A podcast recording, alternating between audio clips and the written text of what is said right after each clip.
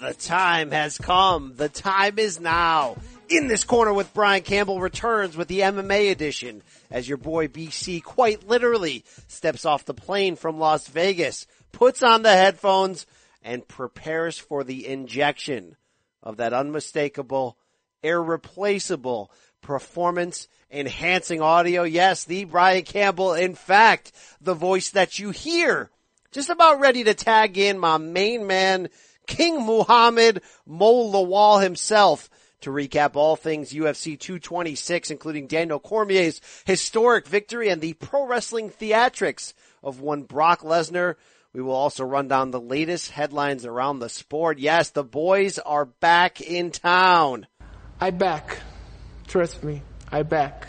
But before we consummate this audio marriage, let me remind you today that if you hear something on the show that you like, if you see something, say something. Please head on over to Apple Podcasts or wherever you consume fine audio. Give us that five star review. That's what I'm talking about. Subscribe. Hey, maybe even jot down a nice little message about the show. It goes a lot farther than you may realize because look, folks, this is a show each week that is guaranteed to leave you impressed. I'm not impressed by your performance. Hey, hey, and speaking of sports, right? If you want to get the best highlights and the biggest sports stories right in your inbox every single morning, you're going to need the CBS Sports HQ newsletter. You know CBS Sports HQ. It's that live 24-7 streaming network where you can see yours truly, BC, talking about big time combat sports on a basically a daily basis there but you're going to want to get the newsletter because it's packed with all the good stuff you need to see before you start your day. So when you wake up, the you're still, you're under the covers, you check those DMs, right? I don't want to know what are in your DMs, but I want you to check your inbox for the CBS Sports HQ daily email. You want to find more information, you want to subscribe, here's what you're going to do. Head on over to cbssports.com slash HQ daily Tell him BC sent you. Yeah, that's what I'm talking about. I'm fired up right now to talk to my main man, King Mo. He's a tough dude. King Mo's a tough son of a bitch. That guy's all right with me. Yes, he is. He is. Uh, we're not going to do any of this. You're playing touch butt with that dork in the park. No, no, no, Nate. No, none of that stuff. None of that stuff. We are just ready. This show's good. It's, it smells good. It is a beautiful aroma that arouses me. Yes. All right. Enough of this nonsense. Hey, let's get to the show. Enjoy.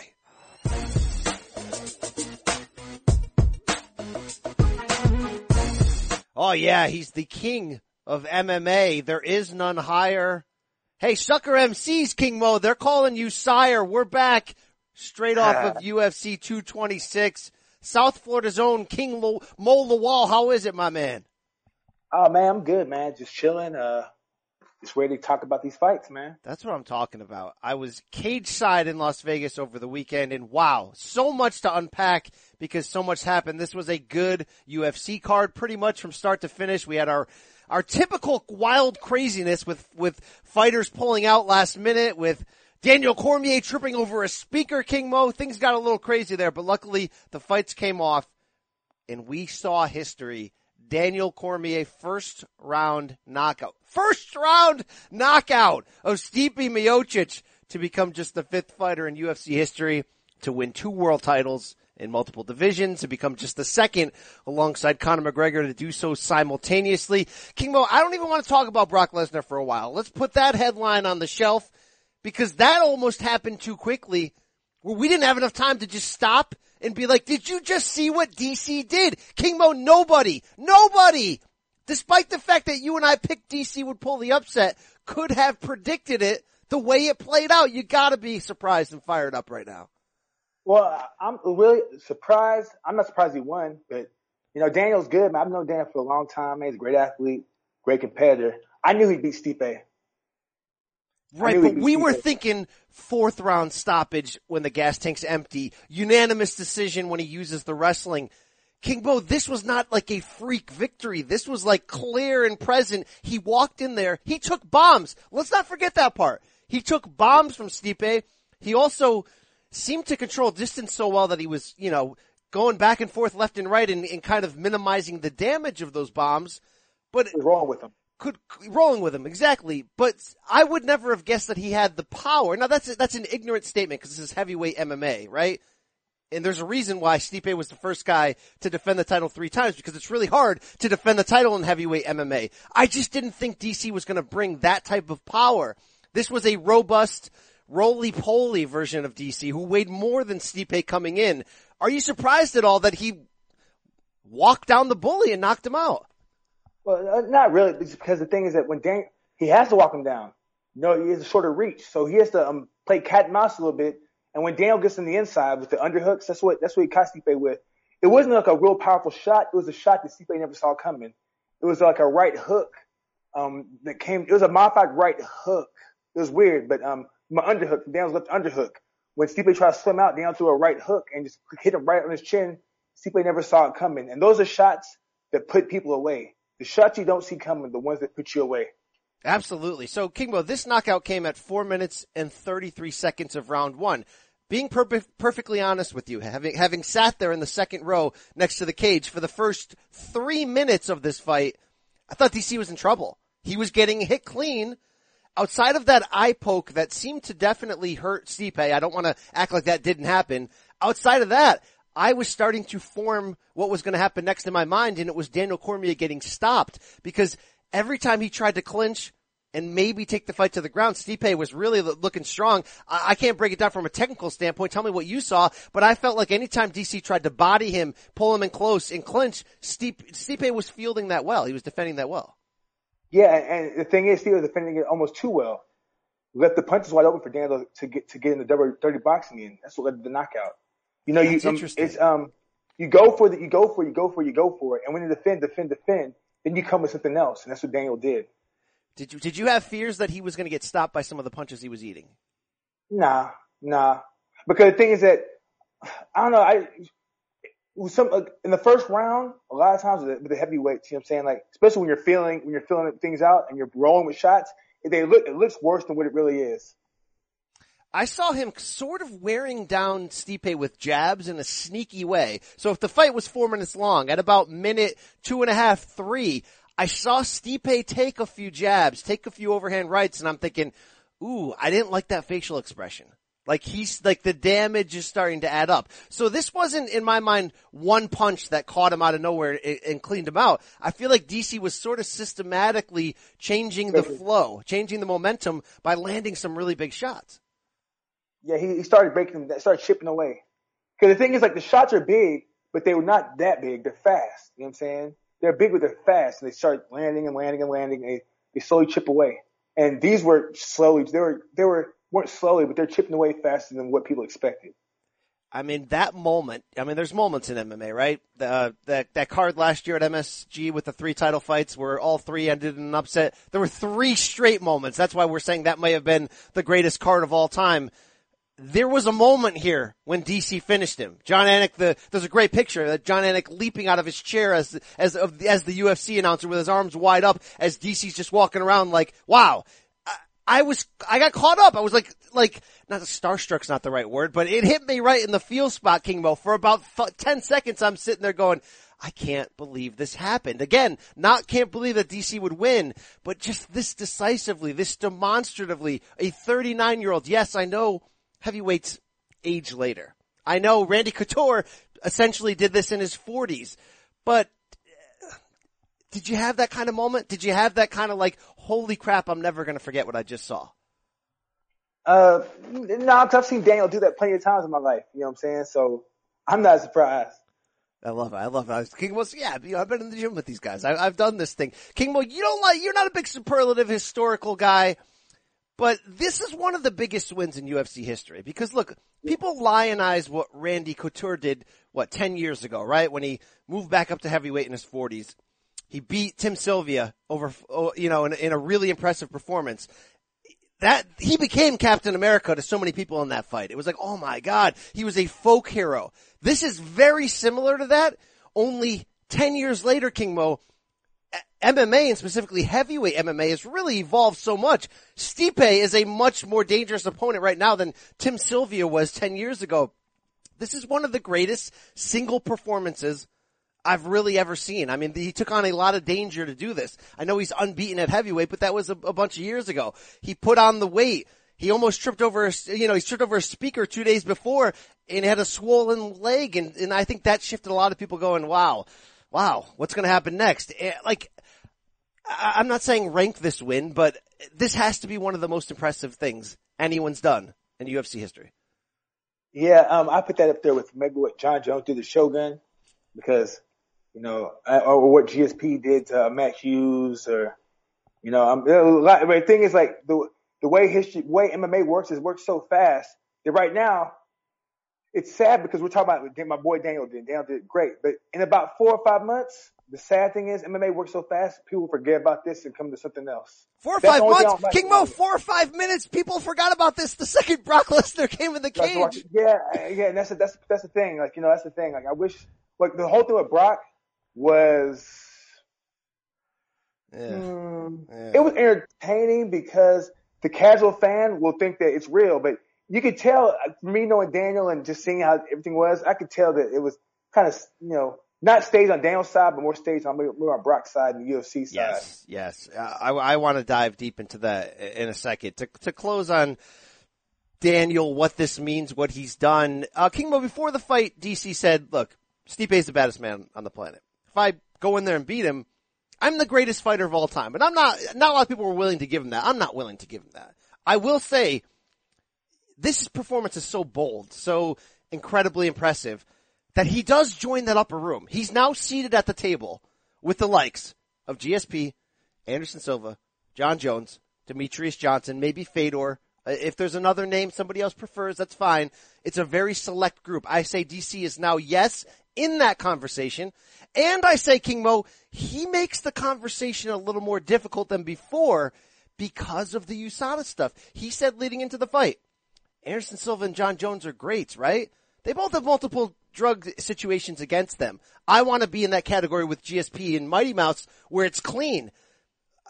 Look, uh, the, PEDs is a tough thing. You're either going to believe everybody's on it or you're going to try to stay naive and be like only a couple guys are on it. Wherever you fit into that. DC doesn't have any strikes against him. This feels like he is now at that table and he might have one up on Jon Jones because he doesn't have these question marks following him. True or false on that? Uh, it depends on it depends on how strong of a um, um, MMA fan you are. You know, say if you're a hardcore, can hold it against you. But the thing is, the hardcore fan ba- fan base is a lot smaller than the casual fan base.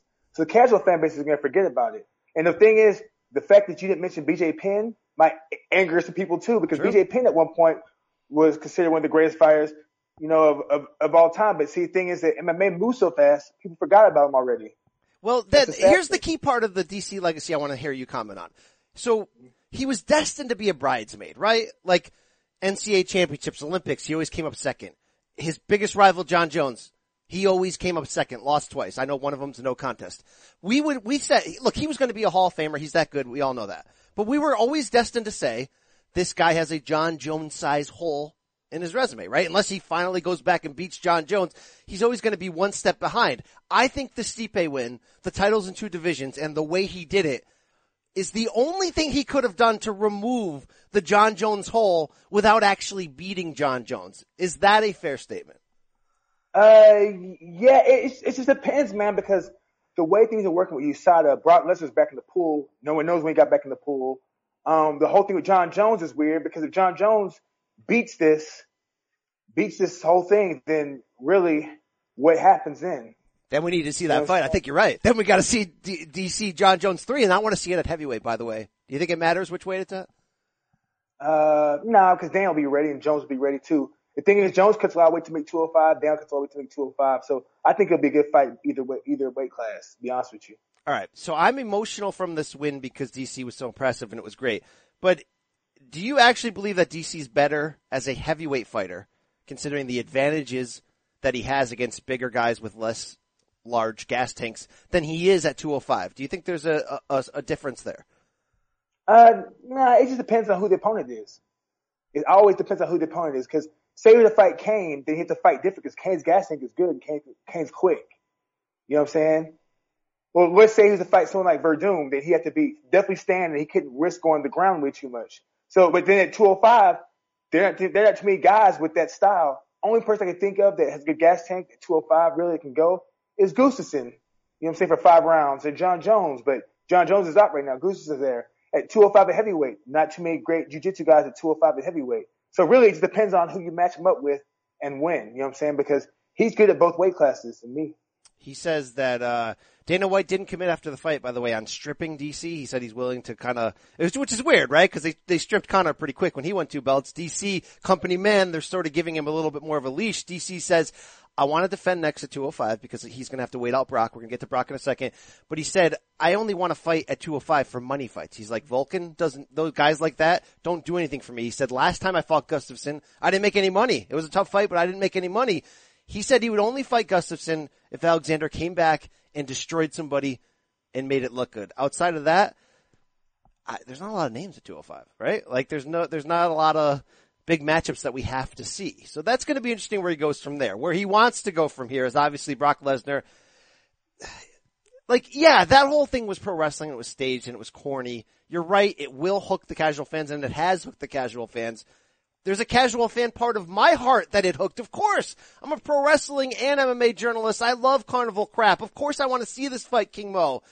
But man, are we looking past and leaping right over the giant USADA sized elephant in the cage, so to speak, right?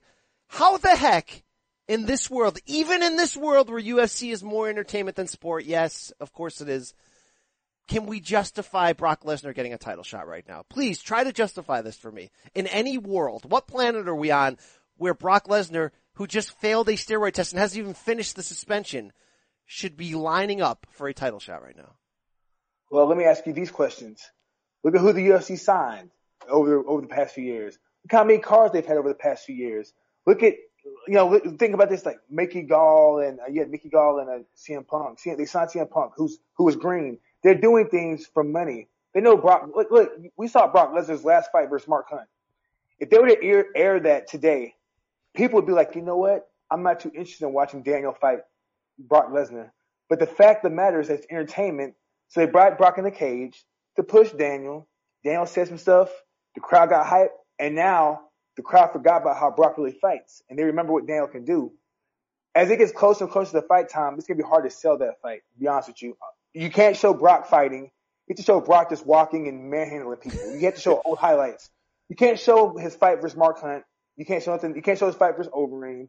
I wouldn't even show the, the Shane Carwin fight. Just that Brock is not a fighter. Brock is more like a um a white Bob Sapp that can fight a little bit. Oh my God, that is perfect, King Mo, and especially this version of Brock, right? Forty years old, and especially if he uh, comes in and has to come in clean. If the USADA testing is stringent, DC, by the way, after the fight said, not only do I want USADA, I'll pay out of my pocket for other drug testing. I think he's talking about VADA potentially. He's like, that happens in boxing. He's like, I love USADA. They've been good to me, but I want to pay for every inch. So if Brock at 40 is coming in not on the juice, you're right. He's white Bob Sapp a million percent. And, and another thing is, let's, let's think about this. When is the USADA contract up with the UFC? Hmm. Hmm. When's it up? I don't know. This year? Next year? Should be pretty soon. They are so, so UFC as a whole is being so sketchy. Journalists have been reaching out for months saying, like, what's the Lesnar situation? How much time does he have left? Does he have six months left on the USADA suspension? Is he in the testing pool? And their answers on it have been non-committal. And even White's answers at the press conference afterwards, where thank you to all the journalists along with myself who did push both DC and Dana. You know, here's what White said, quote, the process has started. They started the process last week. I don't know how far they are in the process, but Brock is going to pop up on the board, meaning you saw the USADA website, you know, soon enough. And anytime he was pushed more, he said, I don't, I have no idea. Don't ask me. No, Dana, we have to ask you. You're the damn president of the UFC. The fact that you're playing this wishy-washy game of telling, not telling us how long Brock has left, not telling us has he started the process, when did he start it? Because King Mo, the fear is, of course, that they're going to come out and be like, no, guys, Brock uh, started testing three months ago, so that means that he can be eligible to fight in three months. Like, you, it's all BS. I feel like UFC and USADA, when they act like this, it makes it feel like this is a sketchy marriage. Well, I, th- I think USADA might be a little bit sketchy as a whole. You know, Lance Armstrong said it years ago. Remember that? He was like, that no whiskey guys, you know, he's blah, blah, blah, blah, blah. Well, now you got like Jon Jones. You've heard this about the Jon Jones thing. You haven't heard this about the Brock thing. You know, um, you know, the UFC trying to make money. You know what I'm saying? So obviously they're going to do that for a reason. Not going to knock them. It's just what they're doing. Well, people forget, Kimo, even though USADA since signing with UFC has nailed a bunch of guys, USADA had a horrific reputation with boxing before the UFC deal. Right? VADA was the one that was deemed untouchable because they did the extra level test, the hair follicle, all that crap. Well, but here's the, but here's the thing though. Um, WADA does that test, but the USADA is the biological passport test. So what they do is when they test you, they they keep track of all your records and all your all your base levels. And if they see anything out of whack, say they don't say you don't get popped, they can't they test you and you know nothing pops up, but your biological passport is different because it happened when the girls in Houston years ago. Remember she she got popped for like um an extra testosterone molecule, even though it was naturally occurring in her body or something like that. They messed up. Remember it happened like last year. What um versus uh versus Jessica Aguilar. You Yes. know what I'm saying? And, but um, the thing is that they do a bio, it's, it's a biological passport. They, take, they track your levels as your, as um, as they test you through the blood work. But then USADA does the, the CR, the CIR testing, the, um, for the testosterone and stuff like that. But they're both pretty much the same. It's just that VADA is, uh, seems more neutral. Yeah, that's a good point because look, USADA had a reputation of being owned by guys like Floyd Mayweather who had the money, who could dictate their own testing times and could get that ex- exemption like he did against Pacquiao after the fact for the illegal IV bag. Like there's all these like, it doesn't have a great reputation. So here's the thing. I don't want to spoil the fun because do I want to see DC Brock and have that event move 1.7 million pay-per-view buys? Of course. I want to be there when it happens. Yes. But uh, so you're, if you want to ask me, what do I want then? What would make me happy? It would make me happy if Dana was a little more honest. If they just addressed things, if Brock was forced to do interviews to talk, I mean, guys, he, uh, any guys, meaning everyone listening, King Mo, when Brock failed that test, unlike Jones and everyone else, he didn't even like give an excuse. It's not like Jones, whether you think he's guilty or not, is at least rolling out consistent excuses. Brock didn't even care. He just took the money and ran. So now he's going to be rewarded with another big payday and a title shot. And Dana got pushed a second time at the press conference after the fight and he says, quote, people are going to criticize us no matter what we do. Yeah, Dana, of course they will, because this is a, this is like such a sketchy move. And then he said, Let's, be real. Yeah, go ahead. What they should, what they should do is they should give Curtis Blaydes or Derrick Lewis a shot versus Brock first. that's Brock the thing. him, then let them fight down. Because the thing is that you get Brock has fight what two years. He hasn't fought in two years and he didn't fight for five years before that. So I'm not saying you have to be like life and death with the divisional rankings because in the end, who cares, Chemo? It's, you're right. It's a business. It's a pay-per-view business. But if there's something that would make me happy, because look, Chael Sonnen failed the steroid test and ended up getting another title shot, right? Vitor Belfort was on drugs and ended up getting another title shot. I'm not saying Brock could never fight for a title again, but you just nailed it. What would make me happy? Yes, an in-between fight, uh, a get well fight. He would need a win in my eyes, not a steroid induced win, a win to be eligible for a title shot. Cause here's what Dana said, quote, Brock came in and he popped for that thing. That thing is a steroid test that he failed, but he beat Mark Hunt, who was one of the top guys and a former world champion, and it's a fight people want to see, end quote. Hey Dana, he beat Mark Hunt because he was on the juice. Well, was Mark Hunt? Mark Hunt was never a former world I champion. think he's supposed to be referencing Pride. Was he? Was he a Pride Yeah. champion? Well, no, no, no. He was a K. No, not even a K one champion. Not even a K one champion. Wow, he won K one tournaments. And Mark Hunt's career record, and I love Mark Hunt. This is not an anti-Mark Hunt stance, but Mark Hunt's career record is 13, 12, and 1. So, stop. Stop it. Stop the madness, okay? Yeah, he, you're right. He lost to Fedor for the Pride Heavyweight Championship. He never won even an interim belt in the UFC. Ugh. He Ah. never. He was a K one tournament champion. He never won the K one belt either.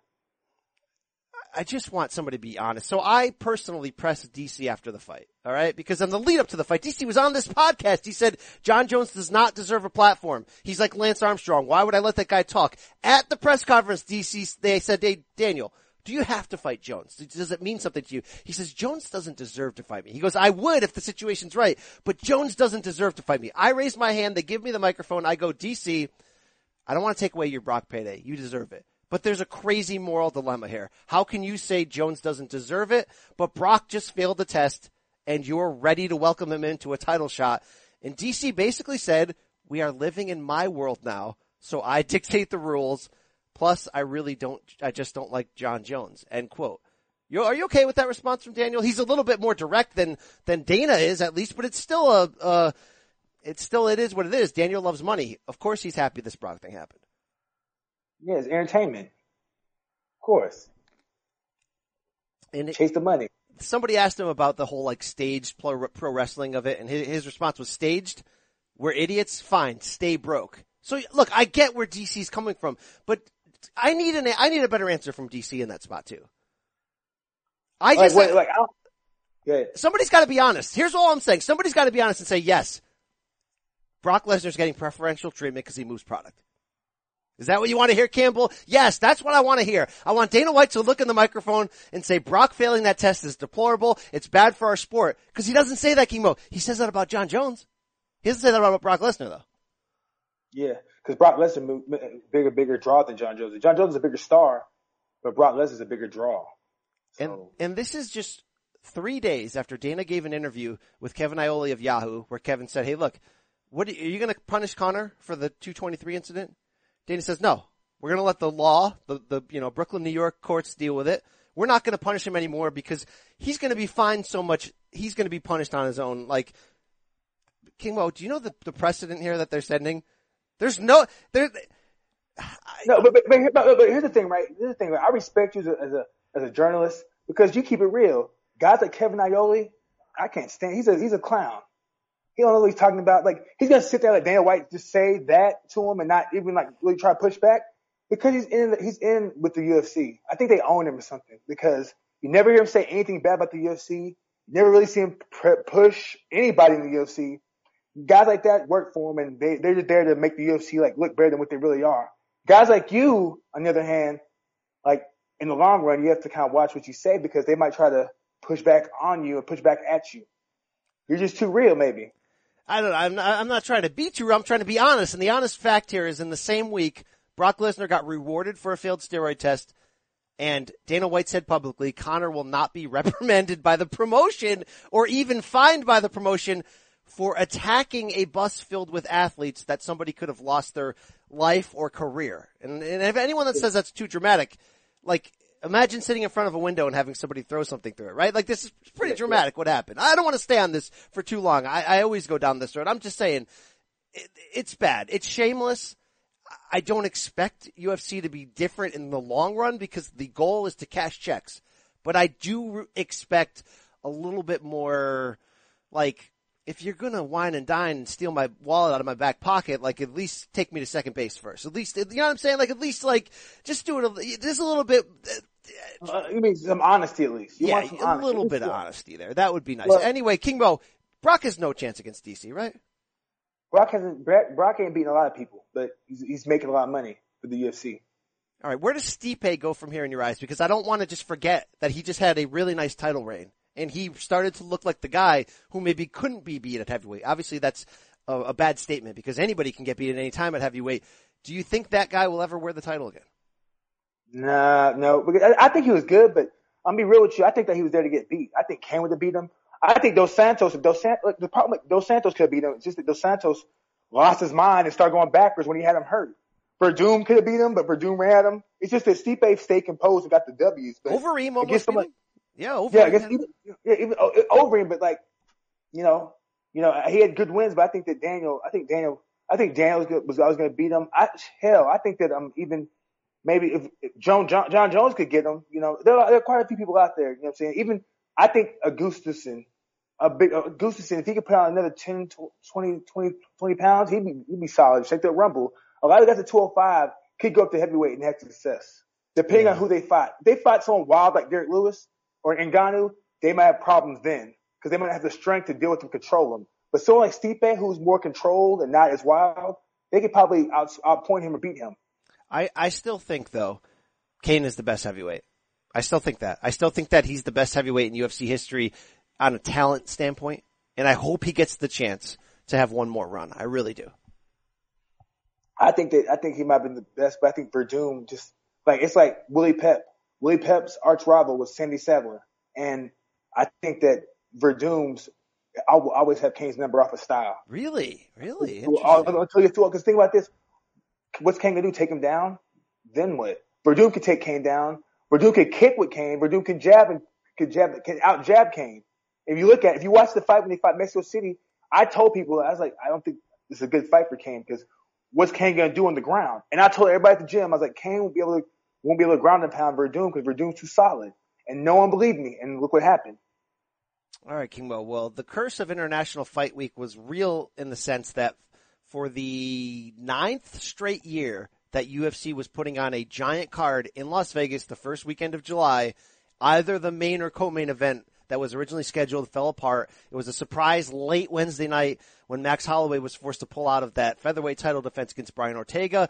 There's another story to this. I mean, we hope Max is going to be okay, but he's going to have to go through some serious testing because he didn't look, he didn't sound well in interviews and shout out to Michael Bisping on FS1 for sort of calling him out on the air. Now they're not really sure when he'll be back. Dana White said, I need him to go to the Mayo Clinic. It's not going to be like he'll be back next month. Like this could be a long road ahead. Uh, we don't, we don't have his medical records. We can't comment too deeply on it, but how concerning is this for a guy who's in his prime, a pound for pound guy on such a hot run to have to pull out of the third straight fight, but have such a medical scare like this? Uh, man, I don't know to say. I just hope that, um, he is okay. I hope it's nothing too serious. Um, I don't know. I, I heard he has like walking concussion syndrome or something like that. Or you know, that's crazy, man. Being so young, I hope that um all is well with him. I hope they can fix that issue. Were you okay with the business decision made by Brian Ortega? Because of course UFC tried to rally and put together a suitable fight, and it came down to this. Frankie Edgar said he would go. He wasn't medically cleared. Jeremy Stephens was blowing up Dana White's cell phone saying, I want to fight now, interim title, let's do it. Dana White came to Ortega said, look, we got Jeremy Stephens. We'll put the interim title on you. Winner will fight Holloway. Ortega stood firm and said, no, I'm going to wait for Max. What do you feel about that? Hey, he has the right to do what he wants to do. You know, he could have saved the card, but you know what? When does the UFC actually look out for the fighters? It's fair. Fighters, fighters look out for themselves first. So, you know, he did, he looked out for himself first, and my hat's off to him for doing that. And you know what? If Max can't go, then next month maybe we'll see Ortega against Stephens or someone else for the interim or full title. Like we don't know what's going to happen with Max, so we'll see. Yeah, but here's the problem. Like another interim belt. If anything, if Max is hurt, they should strip Max. You know what I'm saying? Let's be real. Like how many Aaron belts will they have in the UFC? Come on, a man. gluttonous amount. It's just absurd at this point. I mean, uh, there's an interim welterweight title for no reason. Anyway, King, Kingmo, let me move on to the co-main event. It's worth talking about how this was the worst fight anyone's ever seen. It a hundred percent was. Derrick Lewis, Francis Ngannou. We thought it might go 30 seconds when Lewis pushed Francis at the ceremonial weigh-in on Friday. It really got everybody to wake up and be like, man, this is going to be awesome. It's going to be a brawl. It was the worst fight of all time. Who do you blame more? Uh, honestly, like I'm gonna be real with you. I missed that fight actually. Good. Because I'm, I'm but um, I know who I blame. I blame the UFC. Wow, how come? Well, the thing is, Ngannou just lost a five round fight. Why don't you give him a soft touch to get his confidence up so he can go back out there and bang again? Sometimes if a guy loses a top fight, give him a soft touch. That's what that's probably the MMA. No one really gets soft touches no more. Sometimes you gotta give a guy a soft touch and throw him back in there. Derrick Lewis is not a soft touch, and I threw, I thought Derrick Lewis was gonna win anyway because Ngannou is just way too green. He doesn't know what he's doing. He got he got thrown to the wolves way too fast, and now he might be ruined because like he was Dewey, Dewey Cooper. I mean, he was with Dewey Cooper, not with Dewey no more. Now he's with who knows who, Well, and he's bounced around. So I don't know. he looked really good by the way. He came in 10 pounds lighter than he did, than he was against Stipe. So he came in at like 253 and he looked ripped. He looked amazing. And Lewis had, after the fight, talked about how he had a really bad, I hate when this happens, King Mo. I hate when a fight gets you really excited, then after the fact, somebody's like, well, I was really, really hurt. It's like Sergio Martinez against Miguel Cotto. Remember that time for the middleweight title, Madison Square Garden? Cotto, uh, Sergio couldn't even stand up. He got knocked all over the ring. Afterwards, fans are like, well, then why were you in the fight? So, hey, Derrick Lewis, not that I wanted to see that fight pull out, right? Cause we just lost the other co-main event. But if your back is that bad, why are we having this fight? Who, who was it? Derrick Lewis or Ngannou? Derrick Lewis had the bad back. Yeah, but Derrick Lewis is back. Like, if you watch all his fights, you can see it in his movement, in his, in his back back. It's been like that for the past, for the past, uh, for the past few, um, few fights. If you look at his movement, you can see that his back has been messed up. Now, going back to Ngannou, he has the looks, he has the size, the athleticism, but what he lacks is the experience and the skills. Ngannou needs to come to American Top Team and come train with us, or get with AKA, or get with a, a team, because then they can work on his grappling, work on his wrestling, work on his conditioning, work on his striking, work on his fight IQ because that's one thing. If you watch fights, that's one thing a lot of these fighters lack is the fight IQ. You see it in boxing, you see it in kickboxing, but MMA a lot of times you, it, it, it just it's gone. You know what I'm saying? Because a lot of the guys out there, you see a lot of guys that a lot of guys organizations are fighting are signing are green. They have no idea what they're doing, so they're going out there just fighting just to fight. And uh, a lot of these guys that you see fighting just to fight have no true team. You need a team around you. That's what hurt Ronda Rousey. Yes. Ronda Rousey didn't have a true team. She just had a coach and a few other people that would do some things, but really no true team. That that's very fair. So here's the comments Dana had about Ngannou afterwards, and a lot of people are talking about this. Dana says, "quote I thought Francis was going to be the next guy. I think his ego ran away with him big time. I can tell you that his ego absolutely did run away with him. And the minute that happens to you in the fight game, you see what happens. You start to fall apart. I had some personal encounters with Ngannou, as did other people in the organization, and this guy's ego just was so out of control. Asked to go further, Dana said that after Francis beat Overeem, he ran off to France and didn't train for the Stipe fight. So King Mo, the reason why this is under fire is because everybody's like, hey Dana, you built up Ngannou to be the next Tyson. Exactly. Here's my thing. Here's my thing, right? Like Dana White was hyping up Ngannou, right? He created this monster, Dana, just like another monster he created in Conor McGregor. It's funny how he wants to bash Ngannou, but not saying anything bad about Conor McGregor. Ego. That's the see. Here's the thing. I don't want to go in the race thing or this and that, but that's my problem with with the UFC and with MMA as a whole sometimes because I, t- I feel like sometimes they tend to get on people of color sometimes in a different way and then just let, let everybody else slide. Paul Daley, um, you got Ngannou. It, it's like it's like i don't out Jon Jones. Right, let me ask you the race question like this. Let me ask you like this. Do promoters like Dana White think the only way to, to actually make money off of an African American fighter is to villainize them? Seeing what had happened to Mayweather, even Muhammad Ali's beloved now, wasn't beloved on his rise, right? Had to be controversial to get that famous. Are, we still in that Stone Age mentality for white promoters where they look at a promising black guy and they say, I gotta make him a villain, a public enemy, or I can't sell him? Uh, yeah, they're trying to break it, but yeah, because you think about it, right? Sugar Ray Leonard was liked. You know what I'm saying? People, like- have a select few. Daniel wasn't like though. Daniel's still, he's like now, but still iffy. You know what I'm saying? Jon Jones, it's iffy. Tyron Woodley, hated. Um, you look at boxing. Andre Ward, great fighter, not a good draw. Roy Jones, great fighter, not a big draw. Terrence Crawford, great fighter, not a big draw unless it's, in, unless where he's it's from because they're nice guys. Same thing with Errol Spence. But Errol Spence might, Errol Spence might be the one to change that. Same thing with, same thing with, same thing with Hurd. You know what I'm saying? You're starting to see even Andre Ward, Andre Ward, Timothy Bradley. I remember talking to Andre Ward and Andre Ward said, Mo, I will not be a villain because that's not who I am. And with me, I'm not a villain, but sometimes I'm looked at as one just because I'm outgoing and I'll talk. That's it. I'm not there to disrespect nobody, but sometimes I feel like if you want to get more money out of an African American and you don't know how to promote him, you have to you have to push him as a villain for some reason. That's how it's always been. Brash, cocky, you know, that's what they always say. Athletic, brash, cocky. That's what they say about every black fighter, it seems like. Cause I don't want to, you know, I don't want to, like you said, I don't want to go down the, the race road, but, and I don't want to force you down that road, but I do want to say this publicly. Like I said a couple minutes ago, Conor McGregor and Brock Lesnar not in trouble in Dana White's eyes. Francis Ngannou, oh, he's got an ego problem. Uh, Jon Jones, oh, I'll never promote him again in the main event. The guy ruined his career. And by the way, uh, yeah, Jon Jones did ruin his career, but I'm saying, Hey, well, well, Paul, don't forget Paul Daley. Don't forget, um, don't forget, uh, Paul Daley missed weight, um, Paul Daley's thing, um, Rumble Johnson. Like when Rumble missed weight, but there, there have been many guys that missed weight. You know what I'm saying? But he bashed Rumble. I, I think, and it, it don't, it don't help that he's in with Trump. It don't help that he's like a, like a, um, like a true conservative and he's from Boston. Cause I'm, I'm like, I'm not trying to say anything about Dan, but like, Boston isn't a place for black people to go to. You know what I'm saying? Dana White's conservative. Like Dana White's friends, all his black friends are like rich black folks. I, I can't name a, I can't name a normal person that normal black man he's been around. If they're all athletes, they're all, it's, like- they're all, it's like all black folks that he's around tend to be elite. They have to be elite for him to be around them. And I don't think he means to do it on purpose. I just think that that's just the business that he's, around- that he's in.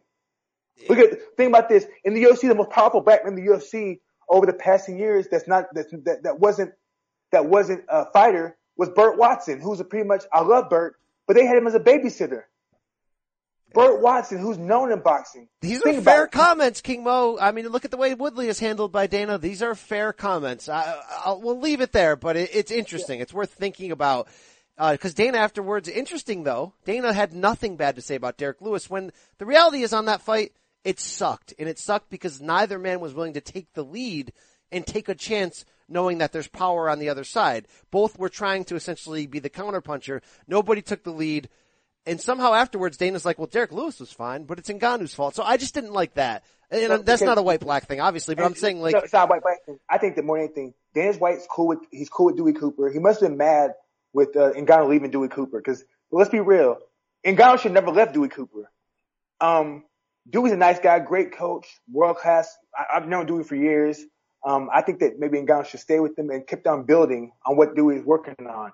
It made no sense for him to leave to leave Dewey and go to a new coach and then try to beat another top ranked heavyweight under a new system. It doesn't work like that. A lot of times when you change camps, you take two or three steps back so you can move forward because you're learning a whole new system, new training partners, new everything. And um, from what how it sounds, it seems like maybe Ngannou might be coaching himself. That's, That's why you haven't seen. That's why you haven't seen too much of a prog- too much progress. If you look at his fights, you look at his fights since when he first got to UFC, you see that he's just out there fighting. You don't see any type. I don't see a jab. I don't see him flipping punches. I don't see him shooting takedowns. He's just out there fighting off of just natural, natural feel. Derrick Lewis, I can see him set things up once in a while. He comes forward, he'll feint, he'll throw a jab, like he'll throw a kick, but I see him trying things and setting things up. I don't see that with Ngannou. Ngannou just, uh, he's a, a true hammer. He sees a nail, he's like, oh, I'm gonna try to get in there any way I can. Even if it's not up and down, it can be sideways. He'll try to hammer it in when it needs to be put up and down to be hammered in. Ngannou just tries to force things in there and make things work. That's why when you when he fought Overeem, the uppercut he threw was nasty, but at the same time he threw it for no reason because he just threw it. It was a smash. He just threw it. Usually uppercut's a punch you read when a guy dips down or stays there. You throw it. Ngannou just threw an uppercut for no reason. It landed. It happened to land it looked great. I hope he gets the right matchmaking that gives him a chance to come back, rebuild his name, evolve, not just like go out there against like Werdum next and get exposed. Although that would be a fun fight to watch. But we'll we'll see what happens on there. King Mo, I want to get your thoughts on this welterweight fight. Mike Perry, Paul Felder. The story coming out of this is, oh my God, Paul Felder is a freak, and he is, by the way. He fought through a broken arm, a really bad cut over his right eye, he had a cut on his hairline and he went the distance still trying to win. And afterwards, he posted that he was in the uh, emergency room at the Vegas hospital, and nobody was even dealt with him for hours. That's all. That's a side story. Whatever. The story should be Mike Perry fought like a maniac and walked him down the whole fight. Very impressive performance. I know Felder was coming up in weight, but Felder was the bigger guy in there, and Perry coming off a two fight losing skid. This was a breakthrough performance. Well, Felder was a bigger guy, off size, but off of overall strength. Cause it's like this, even with, even when I fight, I'm small, but I feel like sometimes I'm the bigger guy because if I grab someone, I feel like I can, you know, I can make them, I can move them. Like I won't get bossed around and pushed around. Um, Paul Felder was a bigger guy, but really a smaller guy because he's used to fighting smaller guys. Where, um, well, Platinum, Mr. Platinum, Mike Perry, um, he's a big, he's a, he's an animal. You know what I'm saying? He's strong. He's, I feel like he knew he was stronger. Um, and he went out there and showed it. You know what I'm saying? It was a split decision, which I, I had a big time problem with. Some of the judging on the on the TUF card on Friday night on the this, you just shake your head. But hey, Paul Felder uh, came to win, man. I mean, I, he lost the fight. He lost the fight cleanly in my eyes. I can't say anything negative about him. He fought through a lot of stuff. Yeah, yeah. But you know, tough guy. I hope this fight didn't ruin him because you know a lot of injuries. I hope he can. I hope he heals up fast. He come back and uh, get that W. All right, a lightweight bout. Michael Chiesa missed weight, a pound and a half over. Says he's done at lightweight. He went in there against Anthony Pettis, and it looked like King Mo. Tell me if I got fooled. It looked like the Showtime of old. I'm not ready to put him back on a Wheaties box, but I was very happy for Pettis, who has alternated wins and losses going back his last five fights. Finally looked like the mixture of submission mindset with the striking that he's known for and the confidence was there. This was a really strong performance. Second round submission via triangle armbar. Your thoughts? Quick question. Um, where did he do his camp at for this? I, I don't have that answer in front of me. Yeah, because see, if he did his camp at Greg Jackson's camp, because remember, he spent time at Greg Jackson's camp over the past two fights. The past few fights. Well, maybe this blend of going between Roufus and uh, and uh, Jackson is finally paying off. It's finally catching up because really he looked bad the past few fights. He's trying to find answers, so he went to Greg Jackson's and he looked bad then, trying to work on his takedown defense. And I think maybe now that mixture that blend between two different camps might be paying off now. That's. And uh, two, and two, Chiesa, like, let's be real, like, um, the last time we saw him fight, he didn't look that, he didn't look that good either. So, This is a bad run for Chiesa because remember that submission loss to Kevin Lee that was a little controversial. Then he pulled, he had to pull out of that 223 fight because Conor put shards of glass in his body, Yep. and now he misses weight here. He's going in the wrong direction, but he was tough. And Pettis, man, I, look, we, we cheer for him. He's only 31. We want him to come back and be that guy again. What do you think went wrong? Is there anything to point at what may have went wrong for him to fall from Pettis? grace? Yeah. I I think he didn't. One thing, Pat, he didn't. He got he fell in love with his Showtime shit. My bad, like his Showtimeness, and didn't add more arsenal. And one thing is like after every fight, I work on one or two things new to add to my arsenal.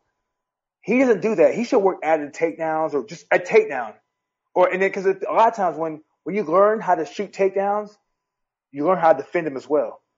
That's one thing. That's one thing. Like when I, for me as a as an athlete, when I learn something, I also want to learn the counter as well.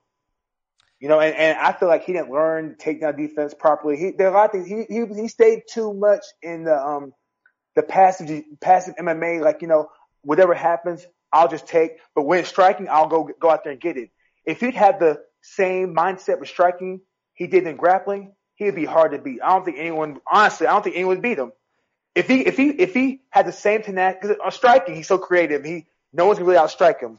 But if he had the same mindset for his grappling, he would be hard to beat. No one would take him down. He'd get takedowns. He'd be an animal.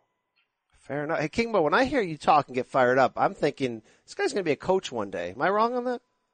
Uh, I, I coach right now anyway, you know, but I just, I, I coach guys at the gym. I'm, I'm a part-time coach at the gym as well as a trainer. All right. But, you know, yeah. I mean, we, we got plenty of King Moisms that are right. I mean, hands plus wrestling still equal a problem where I come from, King Mo, all right? That's what I'm talking. Heat plus volume equals Dillashaw. I mean, there's a lot of King Mo math equations that work. The moment you make a machine think, it malfunctions. Anyway, King Mo, you know who malfunctioned?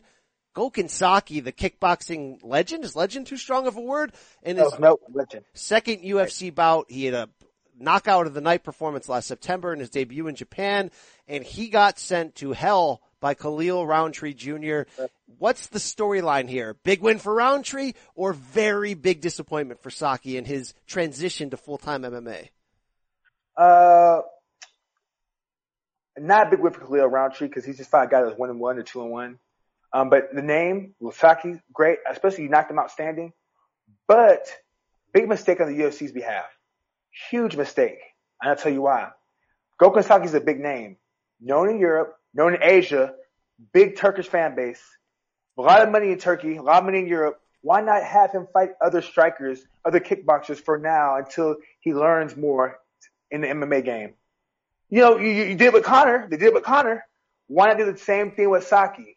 Give him that Cung Le matchmaking. Come on, UFC. Yeah, yeah, of course. Like sometimes, like, look, MMA is not is not a sport that we thought it was when when we first. It's not the same sport we thought it was when it hit Spike TV. It's entertainment. It's like boxing now. Like remember back, remember to like eight years ago, man. I hope MMA has become like boxing. Oh, this whole time when everyone was saying that, I saw it become like boxing years ago. And guess what? MMA now is boxing in a sense. Fair. That's fair. Uh, you know what was arguably the uh, outside of DC the most fun fight on this card, King Mo? Middleweights, Paulo Costa proving that maybe, just maybe, he's more than a pretty face and some chiseled muscles because Uriah Hall was willing to go out on his damn shield. What a fight! I know Costa two really bad low blows, which kind of took a little shine off of his performance. But Hall was in a position where he was going to make Costa finish him to win that fight. Second round TKO. Hella fun. Dana afterwards was praising Uriah Hall saying, that's the version that I thought he could become coming out of TUF. Wow. I, you got me nervous about Costa like he wasn't for real. Is he for real after this or is this just a good win? just a good win. Think about this, man. Uriah Hall, like the fact that Dana White said, "Oh, this is what I want to see. I want to see Uriah Hall go on the Shield," is the dumbest thing I've ever heard. because that could have ruined him. One, two. Don't you want to see your fighters give the give it their best performance? Just because a guy loses, just because he showed toughness, we all knew Uriah Hall was tough.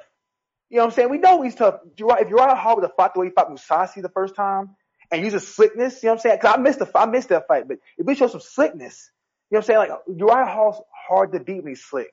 But for some reason, the MMA fans don't like slickness unless it leads to knockouts right away. Uriah Hall's slickness leads to knockouts after setting you up. It doesn't come right away, but I just don't like against a guy that's a bruiser and big and strong like that. You don't want to just like be there just to get hit. You want to be slick, man. I missed the fight. I'm gonna Well, go back and watch it. But I'll like, tell you what, he, figured, he was slick in the first round. His, he boxed really well. His jab was really getting in Costa's way. Every time Costa would corner him, of course, Paulo would throw big time combinations and you saw the power and the explosion, but then Hall would reset, go back to his jab. The problem was he got kicked and punched low, Uriah, Uriah Hall did, and it started to mess with him, and he started to point his finger at Paulo Costa, he started to talk trash, and then it turned into a brawl, and it was a bad idea to brawl with Paulo Costa in the end. uh, let me ask something. Um, did Uriah Hall go to the body at all versus Paulo Costa? Not, not much, not much. No, of course. Look, against someone like Paulo Costa, a big, brute, musclehead, strong throwing Brazilian, you gotta go to their body. All those guys like to throw heat, but Uriah, Uriah Hall's so slick. Great, man, if I, if I could, if I, man, Uriah Hall's so slick, so athletic, striking is on point. I'm surprised no one told him to go, not, they didn't tell him to go to the body against, uh, Paulo Costa. But Paulo Costa, man, he's young, big, strong. He's doing his thing right now, man, but I have a feeling that the moment he meets somebody like Romero, Whitaker, someone that has a gas tank, someone that has a, a good game, a solid game plan, someone has a solid base or something, because Paulo Costa's base, I believe, is striking. So when the moment he faces somebody with a solid MMA base, this grappling base, he'll be in trouble. I want to see him have to wrestle. I want to see him have to do some things. Dana, after, of course, said this guy's a future star. He's got the look. He's got everything. We'll see. We'll see. We'll see. Uh, you know who looks really, really good, King Mo? And I was ready to call him that. I thought it was going in the wrong direction, but 35 year old Raphael Assunção, Yeah, man, yeah. he came in ripped. He really looked good against Rob Font. He pretty much controlled the second half of that fight, got the decision, and now you look back at his record. He has one loss in the last seven years. The loss in his UFC 200 rematch to TJ Dillashaw, and I know a lot of people didn't think he de- beat Dillashaw the first time. I didn't think he beat Dillashaw the first time. But even if his only losses are to the current champion, he might be in that conversation now of needing a title shot soon because he's just putting away everybody on the B level. I think he deserves one more chance to face an A guy. But my problem is one more chance. Hopefully, he gets, gets a chance to face him on the on the pay per view card, not on the um, you know, like prelims or something like that. Yeah, I'm, I'm with you. I'm with you on that. That was a good looking performance. Oh yeah, he had a great, showed, showed great counter punching, great great range, good jab. He was kind of punching his ass off that fight. He looked good. The other Phenomenal. person on the card who jumped through the screen at me was lightweight Dan Hooker. Knocked out Gilbert Burns in the first round, the New Zealander. He's on a run and man, he made a pretty bold call afterwards saying, Hey Dana, you're going to get all these contenders hurt. Give me a top 10 guy. No more of these type of opponents. Give me a, give me the real guy. Uh, he said, put some respect on my name. So, uh, uh, you know, he may, he may, he may end up looking at the lights when he starts to talk that boldly, but I like Oh, it. I like I- it. yeah, but you know what? That guy's a beast. I like what I see with him. Like when- the way when he the way he fight Marc Diakiese, and he went out there not scared. Like this dude, like I'm gonna tell you something. Those guys from New Zealand, the New Zealand and the Australian guys don't care. They come to fight. Um, like they're creative. I don't know. It's just something. They're striking. It's a whole different level. But, but maybe prob- probably because they're close to Thailand and um, Australia is, I think, the top fight country in the world right now. If you think about it, they have good. Now there's- you start to see better grappling there. The wrestling is starting to improve. The kickboxing has always been on top. Their boxing has always been good. They've had legends of boxing. I think Australia might be the fight country of the world. Wow. Wow. Down under there. Over, these, yeah, these yeah, Kiwis. over America, over America. Think about this. America, we, we don't support, we don't care. Like we just care about football and other things, basketball, baseball. We care about reality TV. Come on, that's all. Yeah, yeah, yeah. Reality, but, but Australia is a fight. Even when you go to Australia itself, when I was in Sydney, people there are fighters, just regular people are fighters. Kick, I'm, t- I'm talking. About, I saw someone, a woman shadow boxing, and I was like, man, you're you're pretty, you're pretty sharp. So, so I'm, I'm dead serious, man. I'll- If you have a chance, you go to Australia and just check out some of the gyms, the kickboxing gyms. Check out some of the boxing gyms. It just, I, I'm serious, man. Like, um, Australia might be the place to be. Um, you know, um, Jacal Roy Canero told me, he's like, Mo, I flew in a guy from Australia. This guy was one of the best grapplers I've ever seen. I think he's like one of the top guys in grappling. And I'm like, from Australia? He's like, yeah. He's like, Mo, Australia's jiu-jitsu game is starting to step up. Well, that's good because their And- boxing game's horrible. They don't have a good rep, and uh, that's good that the MMA's turned around. We have a lot. By the way, we have a lot of Australian listeners to this podcast. A lot. They DM me all the time. My good man Omar Al Rashid uh, among them. So I think a lot of people are going to like to hear you putting over No, no, the. Uh, but, but, but think about this. But no, but think about this. The boxing in Australia ain't that bad as you think it is. Think about it. Jeff Fenech. You used to know Kostya Tszyu. Um, the Raging Bull used to train there. hey, Um, the um, Hornet um, Jeff Horn. Victor, yeah, Dick, Victor Chinian. But I mean, Jeff Horn, you know, but then you then you got you got um the guy the New Zealand even even um um what's it called uh, um Joseph Parker's from New Zealand, but New Zealand Australia to me I consider one area, and you're starting to see more and more more and more fighters from there. Even in Vegas, I start seeing I'm starting to notice more people from Australia and and Hawaii some, but Australia they're boxing. It, it's crazy, man. You're starting All to see it. All right, I got a couple rapid fire headlines as before we get out of here. The Friday night TUF card I was at in Las Vegas. Did you have a chance to see the Last Stylebender, Israel Adesanya, take a decision from a determined Brad Tavares? In in my eyes, looked like a breakthrough, next level, like like for real. This guy is everything I want in an MMA fighter. Tell me what you saw in that. I think I, I I like what I saw. Um, the, the the best thing about it is that weight class. They're not many good wrestlers besides Romero, Good point. and Romero's older. Um, he'll probably gain for another two years. Israel at the time's gonna be hard to beat. It's gonna be hard to beat. I can't. I'm trying to think. Rock Hall is Rock Hall still at 185 or is he going He's up? talking about moving up. I mean, look, King, with the way that Stylebender handles distance and the constant tiny little feints, you're, you're never at rest as an opponent. You're always, like, I know he does the flashy stuff good. He does the bolo punches. He does all that stuff, but he's just, I'm really impressed that it's not just all flash. I see a lot of little smart things. He knows what he's doing in there. He knows what he's doing. Yeah, he knows what he's doing. Um, he his great great angles. The thing is, well, I would you know, hmm, I'm thinking Paulo Costa versus, uh, versus Israel Adesanya. Ah, yes. Get it. Make, book it. Because, Book it. because the thing is, the guys, the guys that lost, the guys that beat Israel in kickboxing, I studied his kickboxing record, are solid guys. Um, um Jason Wilnis, um, he lost to the dude that, um, this guy, he had a draw, he, I forgot, he's from Canada, he's Jamaican. All the guys that have beaten, um, Adesanya in kickboxing have been solid. His last two fights, he lost in kickboxing, but I'm, I'm my computer in front of me, but, um, He, he, lost to uh, Jason Wilnis and Alex Wilness, Pereira in Glory. yeah, and, yeah, and then you keep on going down a little farther. The guys that beat him were solid, all solid fighters, not Simon flash. Marcus was the Canadian who beat him. Yes, Simon, yes, Simon Marcus is very solid. Guys like him will, guys like him, the guys like, guys that, um, are very good, not too flashy. Guys, let me, like, guys like Tim Duncan, like, like, like guys. Like Tim Duncan is a guy that he scored 40 points. You're like, man, how, he scored 40 points? He didn't even cheer. Like, he's very solid fundamentally. A guy that's very solid fundamentally and will not get rattled by the showboat and the antics by Israel Adesanya. And a guy that's very durable can give him problems. But that's, but that guy doesn't exist right now in the UFC. It might, could be Paulo Costa, but here's my problem with Paulo Costa. Could he go five rounds of Israel? Can he touch Israel? You know, does he have the takedown skills? Cause it's like this, um, Tavares tribe, his takedowns aren't good because he, he was, he was behind, um, Israel's hips. He was behind, his hands are behind his knees. Um, only person I can see really shooting takedowns like that really is Romero at 185 and maybe Derek, Bron- Romero, Derek Brunson, um, Shoeface. Um, Yeah. um, those are, those are, those are really it. Not too many good wrestlers at 185. I'd love to see him against Whitaker down the road. I mean, that's a long way away, but that Whitaker's that composed all around style that'd be really good to see, you know, Israel against. But hey, speaking of Whitaker, speaking of the middleweight division, it was announced that Kelvin Gastelum will get the next title shot at Robert Whitaker for the middleweight belt, but it will come after they coach the TUF season, which begins next week in Vegas. Will finish in November, so we're looking at possibly December, provided that Robert Whitaker's hand is healed. Are you down with that fight? Do you think Gastelum can win that fight? Uh, that's weird because I figured they, they they should have Gastelum versus uh Chris Weidman. Chris Weidman's won, been winning. I don't think he's won all his last fights. He beat he beat Gastelum. He did beat Why him, not yeah. have Why not have Gastelum versus Weidman? I'm I'm I'm right with you on that.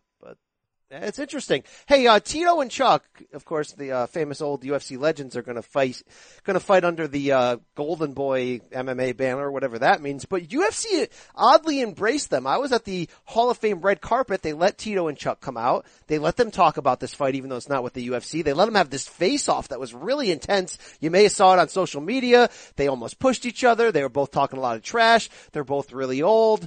Uh, the, the, the only question I have on this is Tito was really running his mouth. He's claiming there's neither of them are getting a purse for this fight, and they only get paid off of ticket sales and pay per view buys. And Tito said, "Hey, my last fight with Chuck, which by the way was at UFC 66, sold really well on pay per view. I think this one will be right with it." King Mo, is this going to be a train wreck on pay per view? Are people actually going to buy this? Nah, people are going to stream it. I'm not going to buy it. Um, two, where's the fight going to be held at? Because how could Chuck Liddell pass a um, physical exam or, or Yes. MRI? Or how about a, he looks really jacked, by the way. He looked jacked in person and intense, but did you see Ray Sefo put out some footage of, uh, of Chuck sparring and hitting the pads? Dude, he looked old and winded.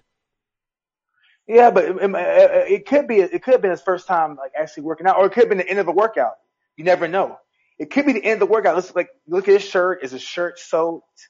Um, is he dripped in sweat? Because if it's the end of a workout, because sometimes at the end of the workout you push yourself a little extra, and maybe they could have recorded that.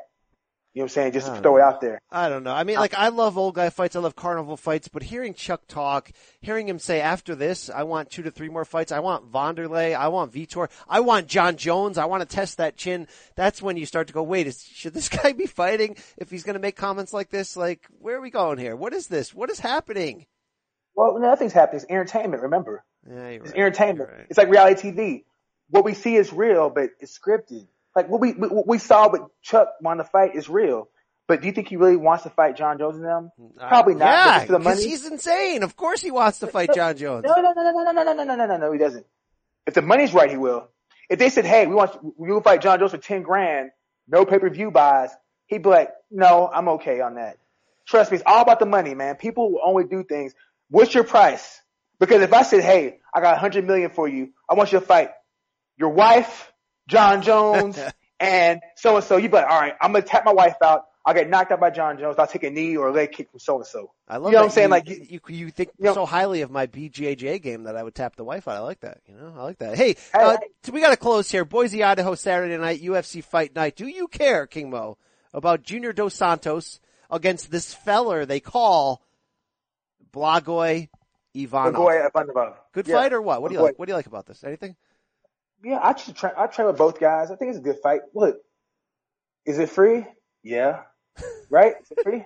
Hey, we Two get. Who do you think wins? Is this a is this a JDS big win, comeback win? Look good. What do you think? Yeah, yeah. JDS can win, but but Goya is tricky. I know he trains with a guy named Rodney Chrysler. Rodney is a good boxing coach out there. I used to I used to spar his guys in um, at the Mayweather boxing gym.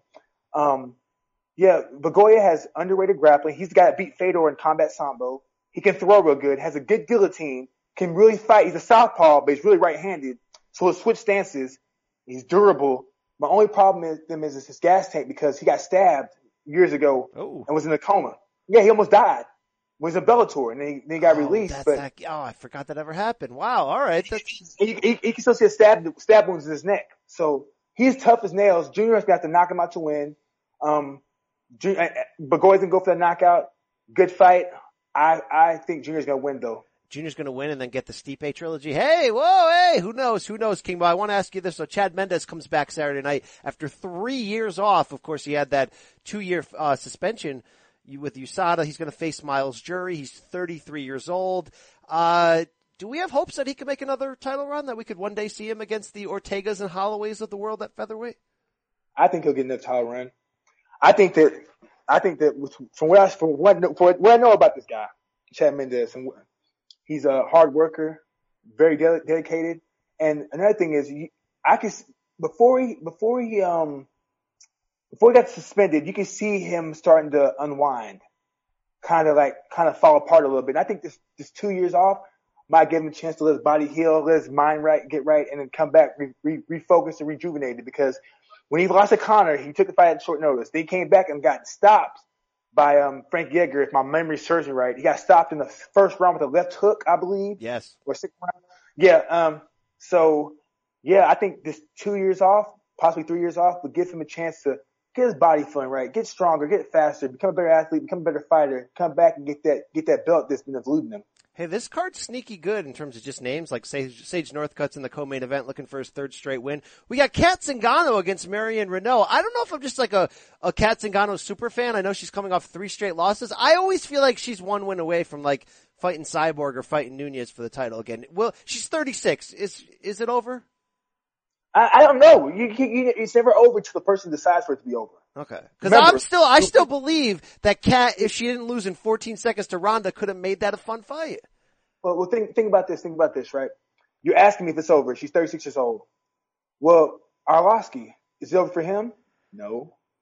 Arlovsky's still fighting Yeah, and still being right. competitive in fights. You're right. You know, um, and you know, you, you can't teach an old dog new tricks, but he's been learning these new tricks, and he's still still competitive against these young guys. Um, I really think that um, when it comes down to it, Kat's gonna have her hands full because um, what's I, I forgot I, I butcher her name. It's Moreau or yeah, Renee? Marion Reneau. Yeah, Renault. I think that um, she's hard, man. She's she's crafty. Like she she gave she gave she gave she gave um Holly Holm fits. She gives everybody fits. No one can really no one can really no one. I, from, if, if, I, if I'm not mistaken, she, she uh, all her losses are by decision. Like she has like one or two losses by decision, right? Yeah, like she's hard to. Her style is really awkward, and I think that she didn't give Kat problems. Because Kat can't move that good like her. All right, last question. There's two Bellator fight cards this weekend. Friday night, Bellator 202 in Thackerville, Oklahoma. We have Julia Budd in the main event defending her women's er, in a featherweight women's featherweight title bout against Nogueira. We have Michael McDonald, Eduardo Dantas in the co-main bantamweights. I like that one. Saturday night, we have Bellator 203 in Rome, Italy, or maybe it's not night, but uh, we're gonna get Patricio Freire, Daniel Weichel 2 for the featherweight title. Also Koreshkov on that card. What's the best fight coming out of Bellator this weekend? Which one are you looking forward to? I like Pitbull here against against Daniel Weichel. That's not bad. I like I like that, but I like McDonald. I'm gonna see McDonald does Dantas because Dantas can fight. Um, if McDonald say McDonald goes out there and smashes Dantas, then we got we got we got um we got Caldwell versus McDonald. Yes, yes. I like McDonald a lot. I hope he has a chance to really do something with Bellator. King Bill, that'll wrap it up. We went all the way through UFC 226 and back. Follow us on the social webs at B Campbell CBS, in this corner CBS, and King Mo FH. Until we meet again, King Mo, continued success in the gym. We want to see you back and win that money weight title. Come on.